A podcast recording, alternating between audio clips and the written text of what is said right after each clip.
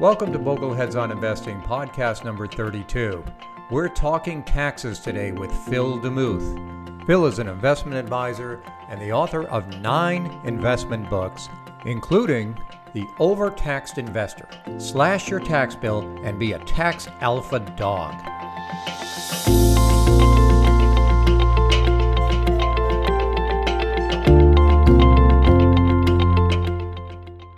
Hi, everyone. My name is Rick Ferri, and I'm the host of Bogleheads on Investing.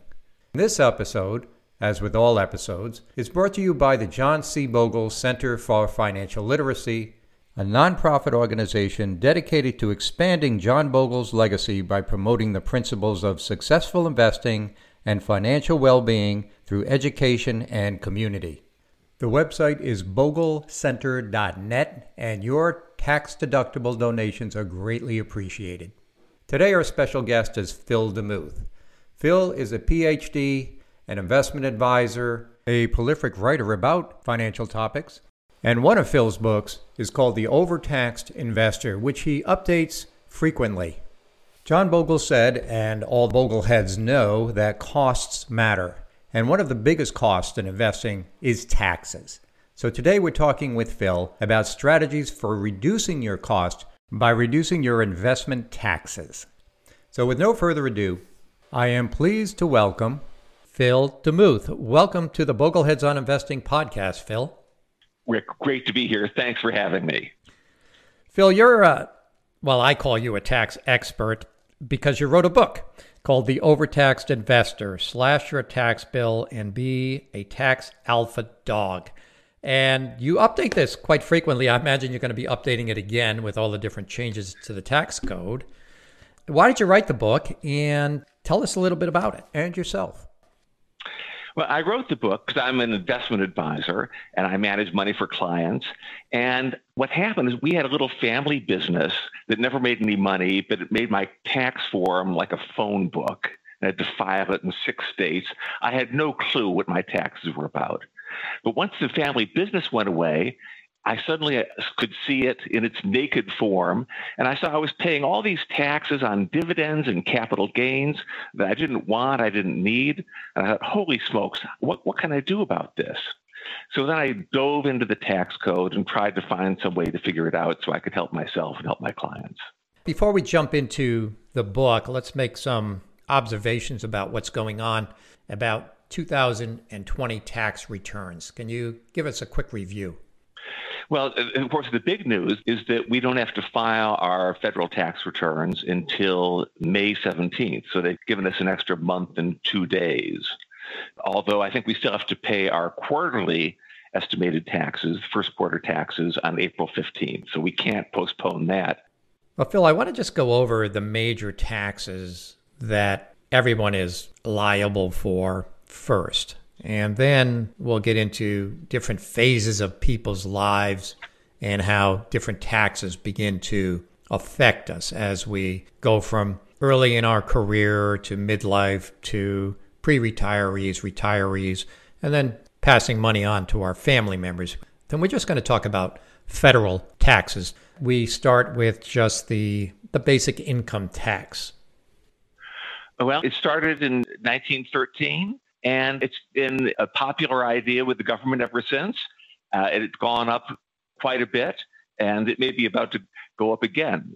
This is a, probably the largest single tax that most of our listeners will be paying. It's a graduated tax, and it's basically thought of in terms of buckets. So, up to a certain level of income, you might not pay any tax because everybody gets a tax deduction to start off. And then uh, you, you fill up the 10% bracket, 12% bracket, 22% bracket, 24% bracket. And as your income rises, 32% bracket, 35% bracket, 37% bracket, and it'll probably be going back to a 39.6% bracket. Mm. So just depending on your income level uh, and which thresholds you cross, you'll be paying each additional uh, tax tier at, at that level you know, when you're filling out your 1040, there are three important lines, right? There's your total income line, and then you have deductions from that. And uh, meaning if you're putting money away into, say, a retirement plan of some sort or an IRA, and this gives you your adjusted gross income. And then once you have your adjusted gross income, you subtract from that your either itemized deduction or standard deduction generally. And this then gives you your taxable income, which you go to the tax tables and figure out how much you owe. Is that generally perfectly said? Oh, thank you. perfectly said. All right. So that that's the income tax. I mean, we're all very familiar with it because we pay it every year. But in addition to that, it gets a little more complicated when you're working uh, or if you have a a business where you have to pay FICA, which is Federal Insurance Contributions Act, which is Social Security and Medicare. Now, this gets a little complicated because we all have to pay it. If you're working for somebody else, you pay half and your employer pays half. If you're doing it as a self employed person, of course, you have to pay both sides. So, could you talk with us a little bit about FICA? Again, it covers Social Security. That's about uh, 6.2%. Medicare is about another 1.5%. And then it's paid by both you and your employer. So basically, about 15%, a little bit over that, is uh, subtracted. It's a lot of money, although you never see it in the bank, so you don't feel its loss quite as keenly as other things. And of course, it's become controversial recently because President Biden had proposed to increase the level at which this would be taxed. You know, it's taxed up to a certain level now at $142,800. And then there would be a gap, and then anybody earning over $400,000 would have it reinstituted again on all the money above that. But the good news is that that's not going to happen because under uh, the Senate's rules, to pass a tax bill under the reconciliation, which is what he would have to do because the Republicans won't sign on to it. You cannot change Social Security in any way. So this is not going to be happening to us. So that tax will stay the way it is, even though many other taxes might be going up. We have to pay this tax, either half of it or the whole thing, if we're self employed, of approximately 15.3% is what it comes out to up to 142,800 this year, and it goes up every year that number. If you look at all the different inflation numbers, like how much extra you get in Social Security, or me as a military retiree, how much extra I get, it seems to creep up by about 1%, 1.5% per year. Yet this number seems to creep up faster than that. But, uh, but then it stops for Social Security, but it doesn't stop for the 2.9% Medicare tax. It just keeps on going. In fact, there's another Medicare surtax that kicks in for single people at 200,000 and for people filing jointly at 250,000. Married filing separately, it actually starts at 125 and it's an extra 0.9%. This tax is on your wages uh, going forward forever and that's not adjusted for inflation. And you have the Affordable Care Act, NIIT uh, tax, which is 3.8% on capital gains and dividends that starts at the same place, also not adjusted for inflation. And this is deliberate because they wanted to only catch rich people, so to speak, you know, the millionaires and billionaires earning more than 200,000 but eventually, with inflation, the middle class incomes will, will rise, and they will also be snared by this. And they did that because they knew that these uh, programs are incredibly underfunded. So it's just sort of a backdoor way of trying to get more revenue to keep them afloat.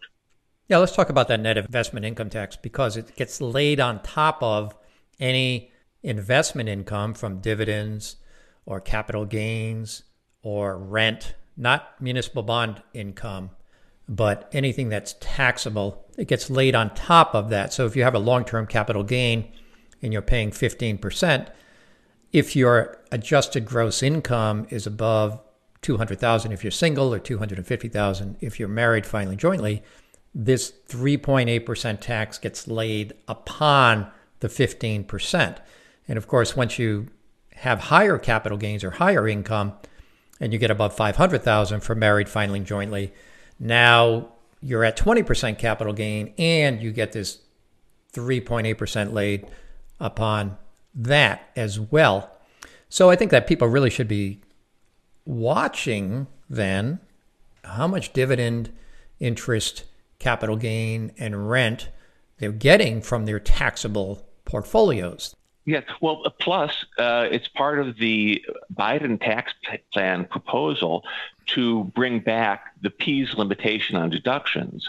And that is an additional tax of about 1.2% on dividends, capital gains, rent. So that really takes for people, say, earning more than 400,000, married filing jointly, uh, that's going to take their capital gains dividends tax up to 25%. It, it adds up. Let's talk about uh, another tax. And this doesn't hit you until you're 65, and that is Medicare Part B and Part D, how much you pay for that, which is a backdoor tax. Yes. Well, there's a certain base rate that everybody pays. But then what happens is at certain levels of income, the rate for the uh, Medicare Part B, there are surcharges that are put on that tax. If you're married filing jointly, it starts rising at 218,000 and then it just keeps stepping up as a number of step ups until finally if your income is as high as 750,000 married filing jointly, the premium is basically two and a half times what it was when you started. And the bad part about that is that would be true for both you and for your spouse. And that would uh, carry on as long as you have that higher income. So, you know, potentially this could go all the way through retirement. So it adds a lot of dollars to your health care expenditure in retirement. And never mind the fact that there's a ton of stuff that you'll need during retirement uh, for health care that is not even covered by Medicare. So it's not cheap. And it's also, of course, still woefully underfunded relative to what Medicare pays for the services it gives you. A lot of the incomes that we're talking about to determine what you pay in Medicare, what you might have to pay for net investment income tax, is based on modified adjusted gross income, which has many different meanings in the tax code. We try to get a big picture on uh, how to address our taxes in the tax code. And that's great. But at the same time, the devil is in the details. And taxes is about the 73,000 pages of rules and regulations, getting it right, getting all the details correct. And these general answers will only carry us so far because uh, it's going to come down to the specifics of everybody's tax situation. Only a portion of your Social Security is going to be taxed, but what portion that is depends again on your income. Right. And of course, the great danger here, here as elsewhere in the tax code, there are discontinuities. You expect if you earn a little bit more money, you'll pay a little more tax. A little more money than that, you'll pay a little more tax. And that might generally be how it works. But there are also places, sort of trigger points, where you can earn a little bit more money and suddenly your marginal tax rate might go up 100%. These places actually exist. So that's why you have to be very careful in calculating your taxes. And, and, by the way, this is not for millionaires. This is people that earn sixty thousand dollars, right. or, or show sixty thousand dollars of income, or people that might show one hundred fifty thousand dollars in income. You have to be very careful. At the end of the year, when you figure out your taxes, you have to basically just plug in another hundred dollars and see what that $100 does to your tax bracket.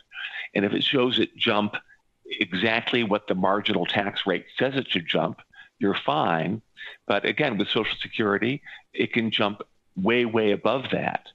So you have to make sure you're not hitting one of these bump zones, one of these discontinuities in the tax code. Otherwise, you're going to have to, you know, maneuver to get around it. And this is exactly the kind of thing that your accountant may not even be aware of and may not point out to you. So th- this is something you have to ask the accountant to, to check, or you have to check yourself if you're doing your own taxes. Let's do one more tax, and this one has always confused me. This is the alternative minimum tax. This is a completely different methodology for figuring out taxes to ensure that certain people pay enough in taxes.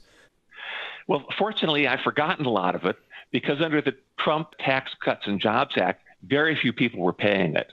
But prior to that, a lot of people were paying it. It started out as a alternative tax system to make sure that rich people were paying their fair share. But then what happened is, thanks to bracket creep, it suddenly started to ensnare a lot of the uh, middle class and the upper middle class. So everybody had to figure out their taxes twice once the the IRS way, once the alternative minimum tax way, and then pay whichever is more. Well, I'll tell you a story about myself. I sold a business and did an installment sale, and I did it over three years. Very smart. Well, thanks. Except that last year, 2019, the big part of the installment came to me and I wasn't subject to the net investment income tax because I own the company and I manage the company, but I did get hit with the alternative minimum tax because the capital gain that I took from the sale of my equity bumped me up to a threshold where when we did the alternative minimum tax, I did get hit with that. So if you're selling a business, you might still see the alternative minimum tax come into play. You know, you think you did your taxes right, but you skipped over the alternative minimum tax and you send your all your information into your CPA. And next thing you know, it's like, oh, by the way, yeah, it's this extra ten thousand dollars over here that uh, you got to pay. Okay, we went over all of these taxes: uh, the income tax, the Social Security, and Medicare tax called FICA. We've been over the uh, capital gains taxes and the net investment income tax that you might get hit with. Uh, we've talked about taxes for Medicare, how they can go up based on your income, and taxes for Social Security. Oh, then, then the net investment income tax. We have all these different taxes that we have to look out for, and they kind of come in and hit you. You know, it's like zing, boom. Oh, I didn't see that one coming. You know. anyway, uh, but, but, Rick, you've left out a lot of taxes. I mean, there's the federal unemployment tax, which is about six percent, state unemployment tax. You've got your state taxes. You've got property taxes. You've oh, got yeah. licensing taxes oh, on yeah, your car. Yeah, you've got excise taxes. Uh, it's just it's an endless list. Oh, it, it's really it's astonishing you know, when you start adding all the state and taxes in there, especially if you have your own business and you have employees, it just gets to be crazy. I know if you live in some states like California, just you know, the income taxes and state income taxes alone, and you're over the 50% tax bracket, not even including your property taxes or any of the other taxes that you may have to pay them. It's a lot of money. And we could see a migration in the country out of these high tax states towards low tax states or no tax states just to avoid all of that. And, you know, I and, and, there's a tax strategy that I talk about with clients. Let's say a client who lives in California. I might be getting ahead of myself here. I say, you know, if you put a lot of money into a retirement plan like a 401k or a 403b, you don't have to pay income taxes on that, federal income tax or state income tax. And then when you retire, if you move out of state, you still have to pay the federal income tax when you withdraw that money, but you have avoided paying the state income tax. And thus far, states have not been able to come after you. Yes, wonderful. There, yeah, if you can retire and move to a no tax state, uh, you've done yourself a great favor. Now that we've briefly gone over all the different taxes that you could get hit with, we're going to talk about at different stages of your life how you can plan, do tax planning, and adjust your investments and where you invest and how you invest. And you call this the stages of a dog's tax life in your book, The Overtaxed Investor. Let's go ahead and go through these stages. You know, they're trying to, but only paying what you're required to pay, you know, by law. And so let's yeah. start with uh, a young person who graduated from college or graduated from school, is now going out and into the world, going to get a job. This is all new to them. So take us from there the basic idea is that young people should that are in low income brackets ought to place money in a Roth IRA and let that compound for the rest of their lives till retirement. Well, let's clarify a couple of things. First of all, a Roth IRA, the money goes in after tax. So there's no current tax break on putting money into a Roth. And the idea is you put money in, it grows tax free, and then later on down the road, you could take it out tax free. And in fact, if you don't ever use it, your children, if you have children or whoever's going to inherit your money, inherits that account tax free, and they have 10 years to take the money out, but it's all tax free. So coming out of school, you get your first job, you go to your employer, your employer says, We have a 401k or a 403b, and you should put money in it. What are the first question you should be asking? Well, the first question you should be asking, I would say, is do you have a an after tax or a Roth option on this? Because as a young person with a relatively low income, I would want to take advantage of that. And the, uh, and the second question, uh, which is equally important, is what's the employer match on this uh, contribution that I make? I agree that if you're not making much money and you're in a low tax bracket, that putting the money in the Roth side of a 401k is a smart idea. Your employer, by the way, can't do that. Your employer has to put their match into a pre tax yes. 401k. Correct. So you're going to get a, a, statement of some sort that shows pre tax side and uh, after tax uh, Roth side. All right, so now we get married. We're going to buy a house. We're pregnant. We're going to have children. And we need to say, save money for college. How do we do that? The smart way to save money for college these days is through the 529 plan, which is a plan where you can put money in. You don't get any federal tax benefit for doing it. Some states will offer you a tax benefit for using their plan if you're a resident of their state. And uh, you can put in $15,000 a piece husband, wife. That could be $30,000. And they let you front load the contribution for five years. So that's uh, $75,000 a piece or $150,000 if you've got it for both of you. Put that in the 529 plan, and that covers the five years worth of contributions. This money inside the plan compounds as junior uh, grows up. And then when it comes time for college, you can take the money out and you can spend it on uh, college tuition and on room and board, books, college expenses, computer. And this is a fabulous way to pay for college, especially as opposed to the alternative, which is either having to pay ordinary income or having to sell stocks pay capital gains taxes, and then send the tuition check to college. These are sensational vehicles. Some people have even used them in ways that were not intended by the original legislation as de facto retirement savings plans for themselves, naming themselves as beneficiaries, take the money out, paying the penalty for not using it for education. Or else they can take the money out and they can take golf lessons at Hilton Head. But those are unusual uses. The real idea is kids' college education, and it's a terrific way to go. You could also use it nowadays to pay for private school up to a certain point. It is, but it's generally less valuable because the point is to have, again, a long term compounding. You can fund the plan the day the child is conceived.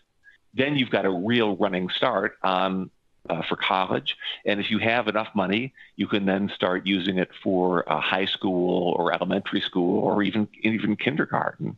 So I have clients who even go further than that. They will fund a 529 in their own name. And then when they start having children, they will change the beneficiary to the child. And you can do that too. And you can also rope, you know, grandma and, and grandpa into this, and they can set up plans for the kids.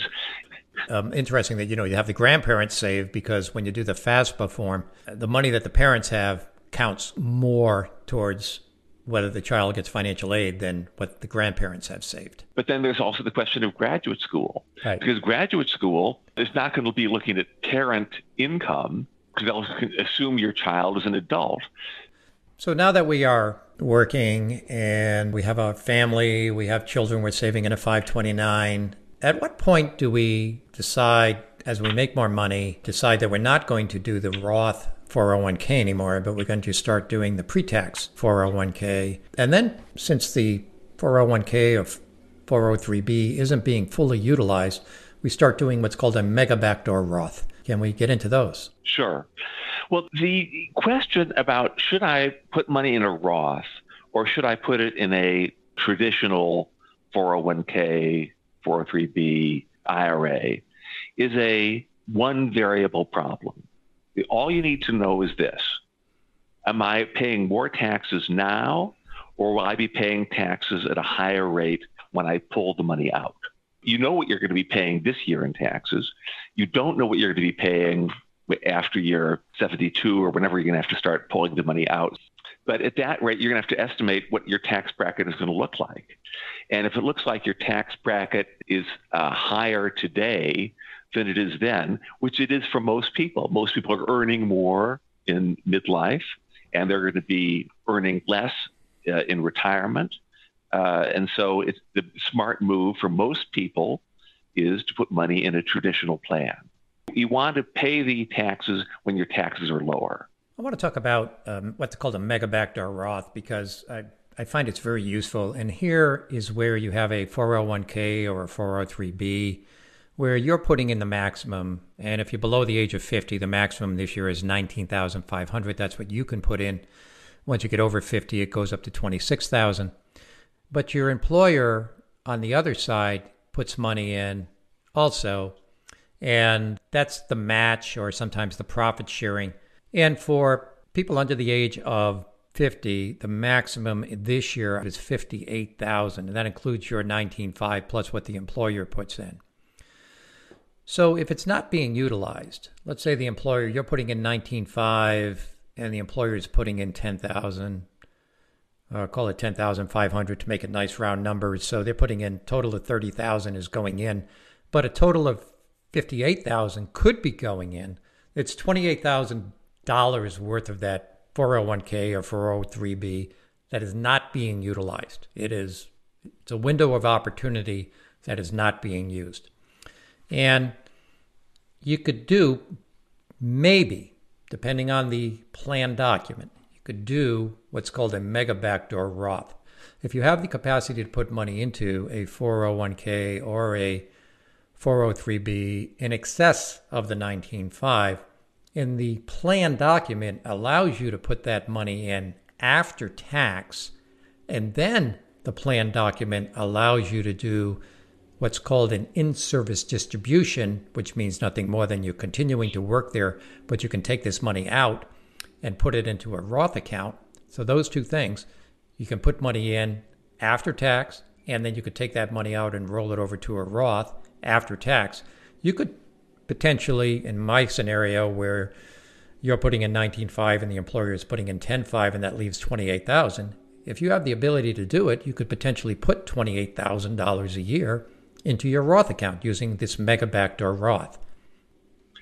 It's a fabulous strategy. If you have the funds available to do that, that's a great way to go. And even if your employer won't let you roll the money out immediately, it's not the employer, if the plan documents don't let you roll it out immediately, even if you have to wait till you retire to roll it out, that that's fine. You know, especially assuming you've got some decent investment options inside the 401k, which increasingly you do. And if you have the kind of plan that allows this kind of sophisticated strategy, you probably also have pretty good investment options within the plan. So it's a great move and one of the few nice moves available to higher income people. So they should definitely take advantage of it. One more concept for the midlife accumulators is this idea of asset location. If you've decided that you want to have some bonds in your portfolio, where do they go? If you want to have stocks in your portfolio, where do they go? Can you address that? Yes, well, this has been thrashed around in the uh, financial planning community forever. And the answer seems to be this the short answer stocks go in taxable accounts, bonds go in qualified plans. Now, there can be some exceptions to this. For example, with municipal bonds, you might want to put those in, you would put those typically in a taxable account. And if you have other more tax intensive assets, such as real estate investment trusts, commodities, you would want to put those in a qualified plan. That's the general picture. What about the idea of putting growth stocks in a taxable account and putting high dividend paying stocks in a Roth or a tax deferred account? A great idea. I think that, dividend stocks are very tricky because people love dividend stocks, but they have to understand that a dividend is basically a capital gain with a zero cost basis, the worst kind you can have. Oh, okay. So I've come to love dividend stocks a lot less unless they're in retirement accounts. I love dividend stocks in retirement accounts, uh, and I and it, just as you say, I much prefer growth stocks that don't pay uh, dividends or pay very low dividends in taxable accounts. That's great advice. I want to get into another issue, and this doesn't have anything to do with saving for retirement, but it has to do with buying a house and whether you should take out a mortgage or whether you should make a big down payment. And I want to tie that into the standard deduction that we have nowadays. What do you think about when you're talking with clients who are who may have the ability to pay cash? Maybe they had a, some RSUs, uh, restricted stock from a company that they sold, and they have a lot of after tax cash, and they're thinking about using that to pay off their mortgage or buying a home without a mortgage. What's the formula that we're using these days? Well, I may be doing something perverse. I don't know. I tell clients, and we're talking about people in their 50s, 60s, that I encourage them to take as big a mortgage as they can get as they approach retirement. But this is this is not for tax reasons because they're not going to get. Of course, this, this will change under President Biden. Currently, most of them are not able to use the itemized deductions. They won't get a big mortgage deduction for it. The reason I like it is because mortgage is a inflation sensitive asset. So if you conceive of inflation as being the number one enemy of a retiree, this is a great way to have a lot of to have a sort of defensive position. Your mortgage will decrease with inflation, while other assets on the other side of the ledger will uh, be decreasing as well. So it's a way of decreasing your liabilities. But that's just that's not so much a tax strategy as it is a retirement inflation strategy. Especially now that uh, the new stimulus bill has been passed, America's Rescue Plan, as it's called, we suddenly find inflation poking up its head for the first time in 20 years. Generally, the way I frame it, and now we're getting into the midlife accumulators, you know, age 50 or so, yes. we'll, we'll continue to, to march here, is that if you're going to hold a lot of cash in your taxable account, you're going to hold CDs or short term municipal bonds in your taxable account. That buying mm-hmm. back your mortgage, if you're not doing itemized deductions because you're doing standard deduction, buying back your mortgage is the best bond you could buy because it gives you an after tax return based on the amount of your mortgage interest. Now, again, yes. this, this is for people who are going to hold fixed income anyway. I try to encourage them well, don't hold so much fixed yes. income. If you're going to hold fixed income, take some of that fixed income and just buy your mortgage back. Yes. Yes, a mortgage is just a negative bond. And so the two cancel each other out, except to the extent to which you have a liquidity preference. Yes. And it's not irrational to have a liquidity preference. So there's that as well. I should also say that I've been pushing the idea of mortgages when uh, the mortgage rate has been two and a half, three percent, figuring that, that this is going to likely to go up over time. As mortgage rates starts to amp up themselves, I'm going to become less geeky about trying to take advantage of that.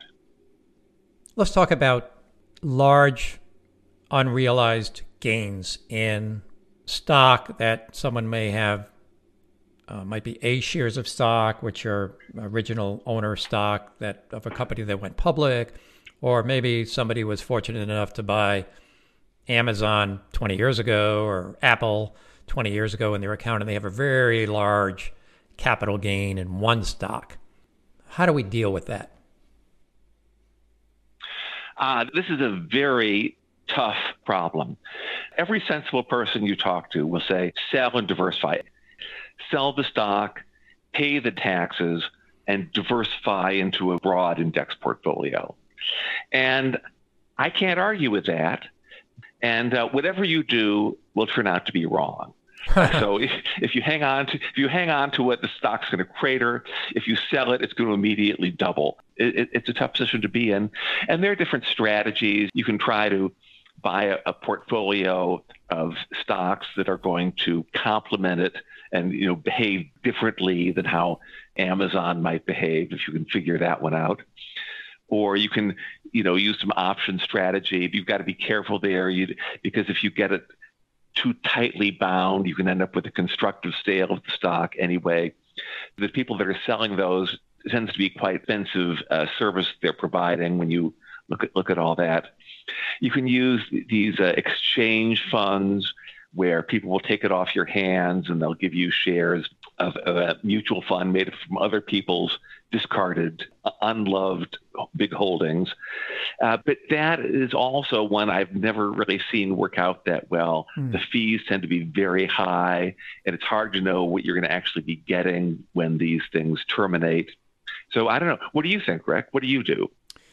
Well, you could use gifting to gift a portion okay. of your shares to a charity through a donor advised fund so that you could take a big yep. tax deduction up front. Uh, and then now that you have a big tax deduction, you can offset that with taking a capital gain on uh, the rest of the shares. So you're going to be popping up probably to a 20% capital gain tax, and then you have your uh, 3.8% net investment income tax on top of that. And so whatever you gift to charity can help to offset that at the same time. So they go hand in hand, right? A gift to charity, sell some of your appreciated assets. And once you sell the appreciated assets, by the way, I tell people to do this at the beginning of the year. Why do I say do it at the beginning of the year? Because then you could take the money and you could buy a total stock market index fund, total international index fund, call it ETFs. I like ETFs and taxable accounts. And why would it be wise to do this at the beginning of the year? Because once you buy the total stock market ETF and the total international ETF, if during the year the market goes down, you could do tax loss harvest by selling the total stock market ETF or one of them and turning around and buying another one that's similar but not substantially identical. You could sell the Vanguard Total Stock Market ETF. You can buy the iShares Total Stock Market ETF. There are two different companies, there are two different indices, not substantially identical, but you get to take a tax loss. And that's the key. So if you did these trades, you want to do them at the beginning of the year so you could take the money and do something else with it so that if the market does go down, you could do tax loss harvesting and swapping into similar funds, take the tax loss from that and offset some of the gain. Very good. The only caveat I would say is that the under the new Biden plan, the idea is to cap the uh, deductions at 28%. And of course, the devil's in the details. We'll see what actually emerges. But if you're if your deductions are capped at 28%, the benefit from donating your appreciated stock to a donor advised fund might not be as much as it was yes. uh, before. So it's, it's going to make the, the, strategy slightly less good. It's you know better than nothing. It, it's it's a great way to go. It's better than, than holding on to the stock and watching it go down ninety percent because of something you didn't see, which is what will happen if you keep it. There are some people who say that doing what's called direct indexing is a good idea, which is to take from the sale of a highly appreciated security, taking that money and putting it into a direct indexing portfolio, which is nothing more than you give it to an investment advisor who buys all 500 stocks in the S&P 500 in one account. And then as the individual stocks one by one have losses, to harvest the losses and therefore in the first year, again if you did this at the beginning of the year, in the first year you could harvest a lot more losses than doing the ETF strategy that I talked about. The problem with that is number 1, you have 500 stocks. That's a problem right there. And secondly, 20 years from now, you still have 500 stocks, even though this thing has played out and you've gotten your losses from it. And you have to continue to pay management fees along the way. It makes it very cumbersome for you and complicated to, to try to do this direct indexing. And getting back to your uh, concept of turning your stock in and getting a basket of stocks later, I think you have to wait seven years. Yes. Seven years at very high fees, typically, too. Yes, right.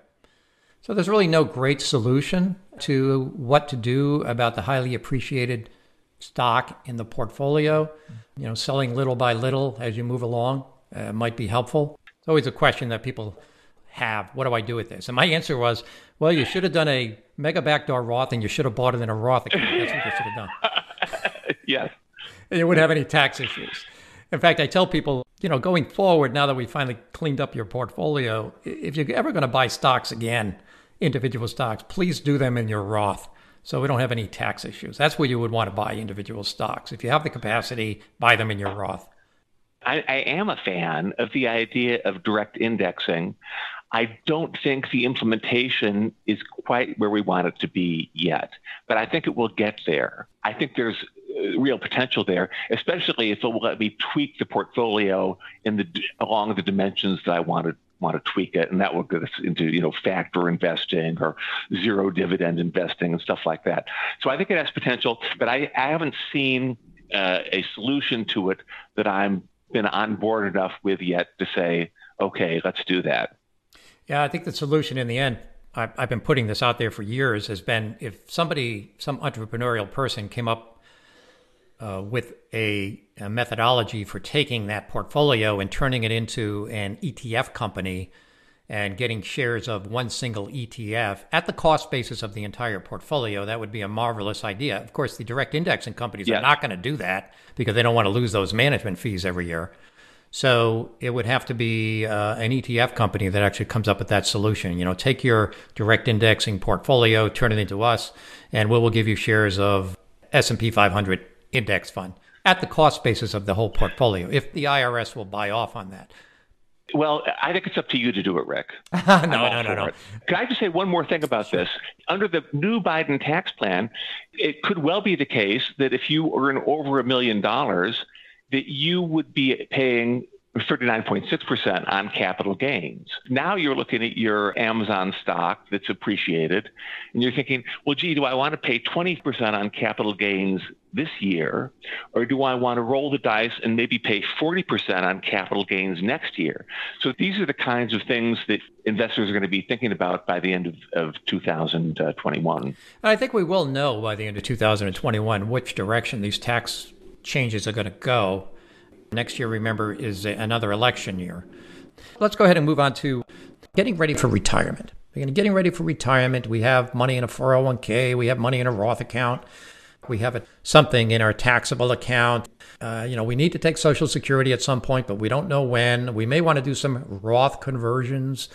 This period between age 59 and a half and call it 69 before, if you decide to delay Social Security, or even 65 when you get Medicare. There's a lot going on during this period of time.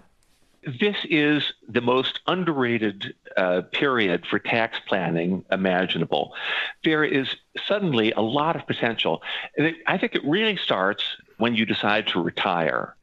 Between the retirement and between when you have to start taking required minimum distributions from your retirement plans, you have a window of opportunity to look ahead over your the entire sweep of your retirement and do some canny tax planning. And so I strongly encourage people to take advantage of this time because suddenly your income is low. You're not getting a big paycheck from your job.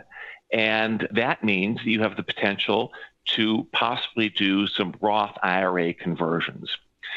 If you fail to take advantage of this, what will happen is that uh, you'll be forced to, to withdraw money from your traditional IRAs, uh, 401ks, 403bs, all your, your traditional qualified plans.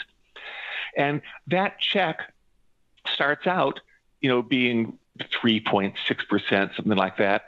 But the amount of the check is going to escalate as a percentage of the plan every year until by the time you're 90 years old, you're taking out 10% of your plan every year.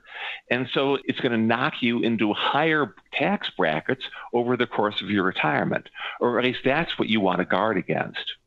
So you need to sort of step back and take a look at what's going to be happening. The second big thing you need to take a look at is in the event that you don't live forever or your spouse doesn't live forever, what's going to happen when you or your spouse die and the remaining party, the, the last person standing, is going to suddenly be filing single rather than married file, filing joint? and they're going to find, wait a minute, I've, I've, got a whole different set of tax brackets uh, that I've got to apply now, and so I'm paying taxes at a much higher rate than I was before. So you've got to step back and see how can I plan for these contingencies and what's the best way of doing it. Well, let's also throw into this that at age 65, you're going to go on Medicare, and Medicare is going to be based on the decisions you make at age 63, unless you file a, a form otherwise. Uh, where if you're doing these Roth conversions, uh, 63, 64, 65, it could bump you up into higher Medicare costs. You have to take into account so many variables it's unbelievable. And they're variables that are, uh, in many cases, we just don't know the answer. We don't know what the future of the tax code is. We don't know how long you're going to live or your spouse is going to live if you're married. We don't know what the future of your investment returns are going to be.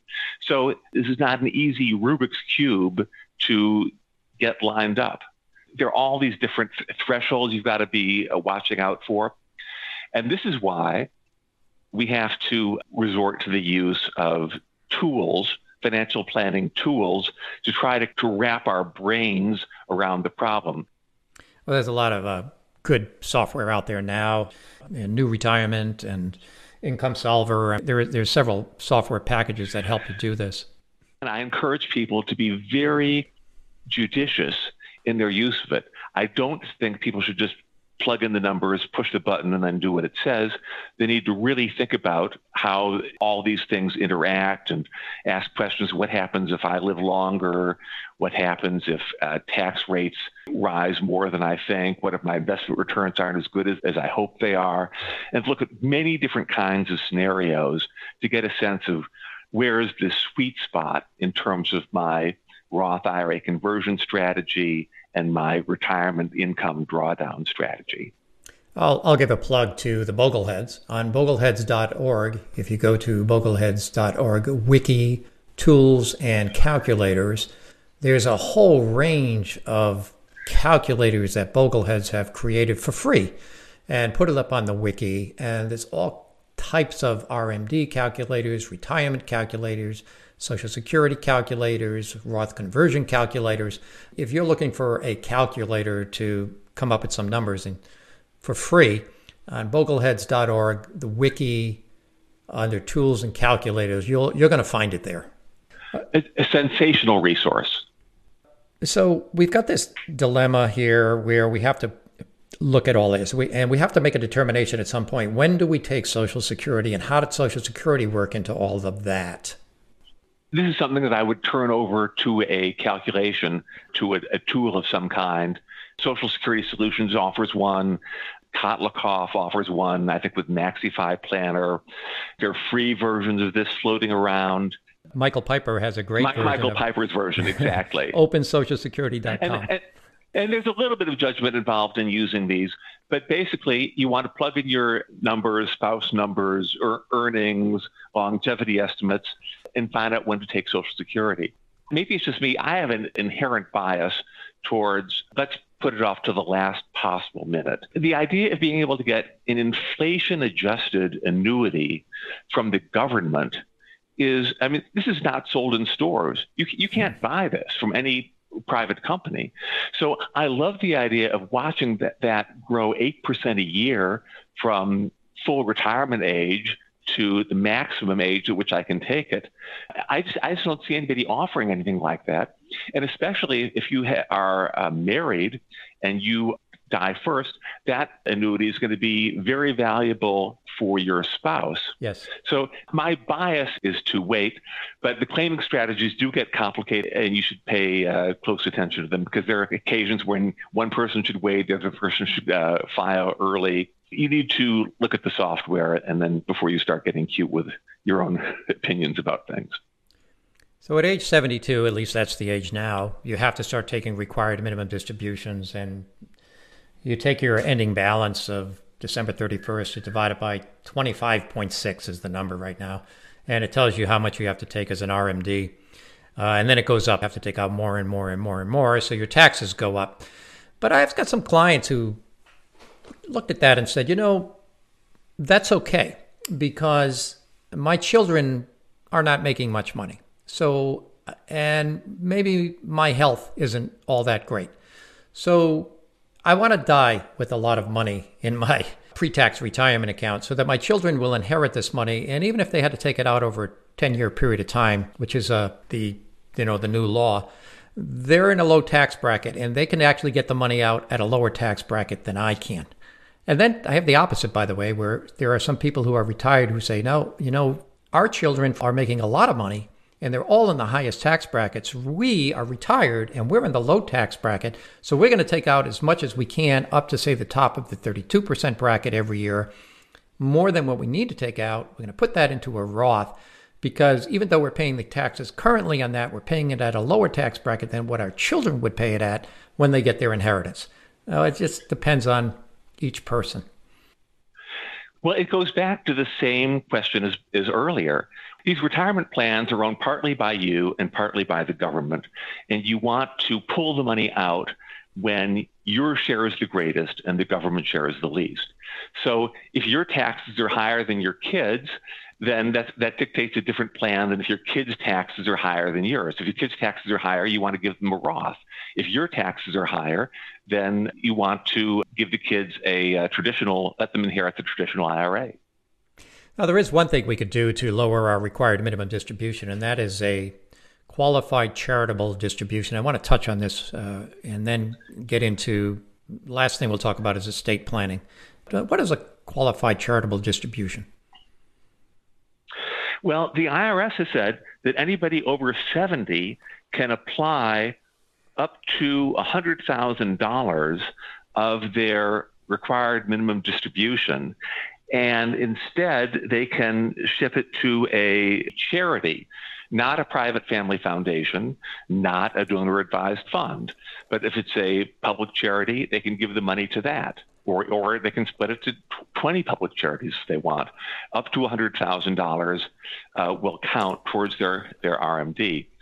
So this is going to become very useful, especially uh, for higher income individuals in retirement. You can use it to target a particular number for um, Medicare or capital gains or, or whatever you want. You can just look at the tax code and say, I want to have my income this year hit this number.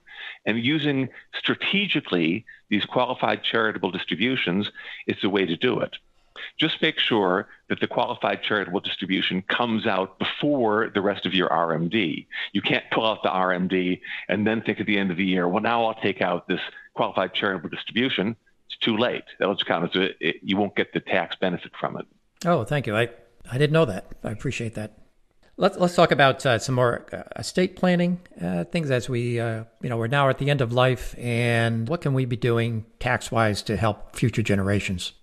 One of the big things now, again, I, I'm looking at the the Biden plan is going to reshape estate planning significantly because the goal is to get the estate tax exemption from whatever it is 11.68 million cut it 70% down to three and a half million, mm. which means suddenly lots of people that thought, oh, it, estate problems, we don't got them, suddenly they have estate problems.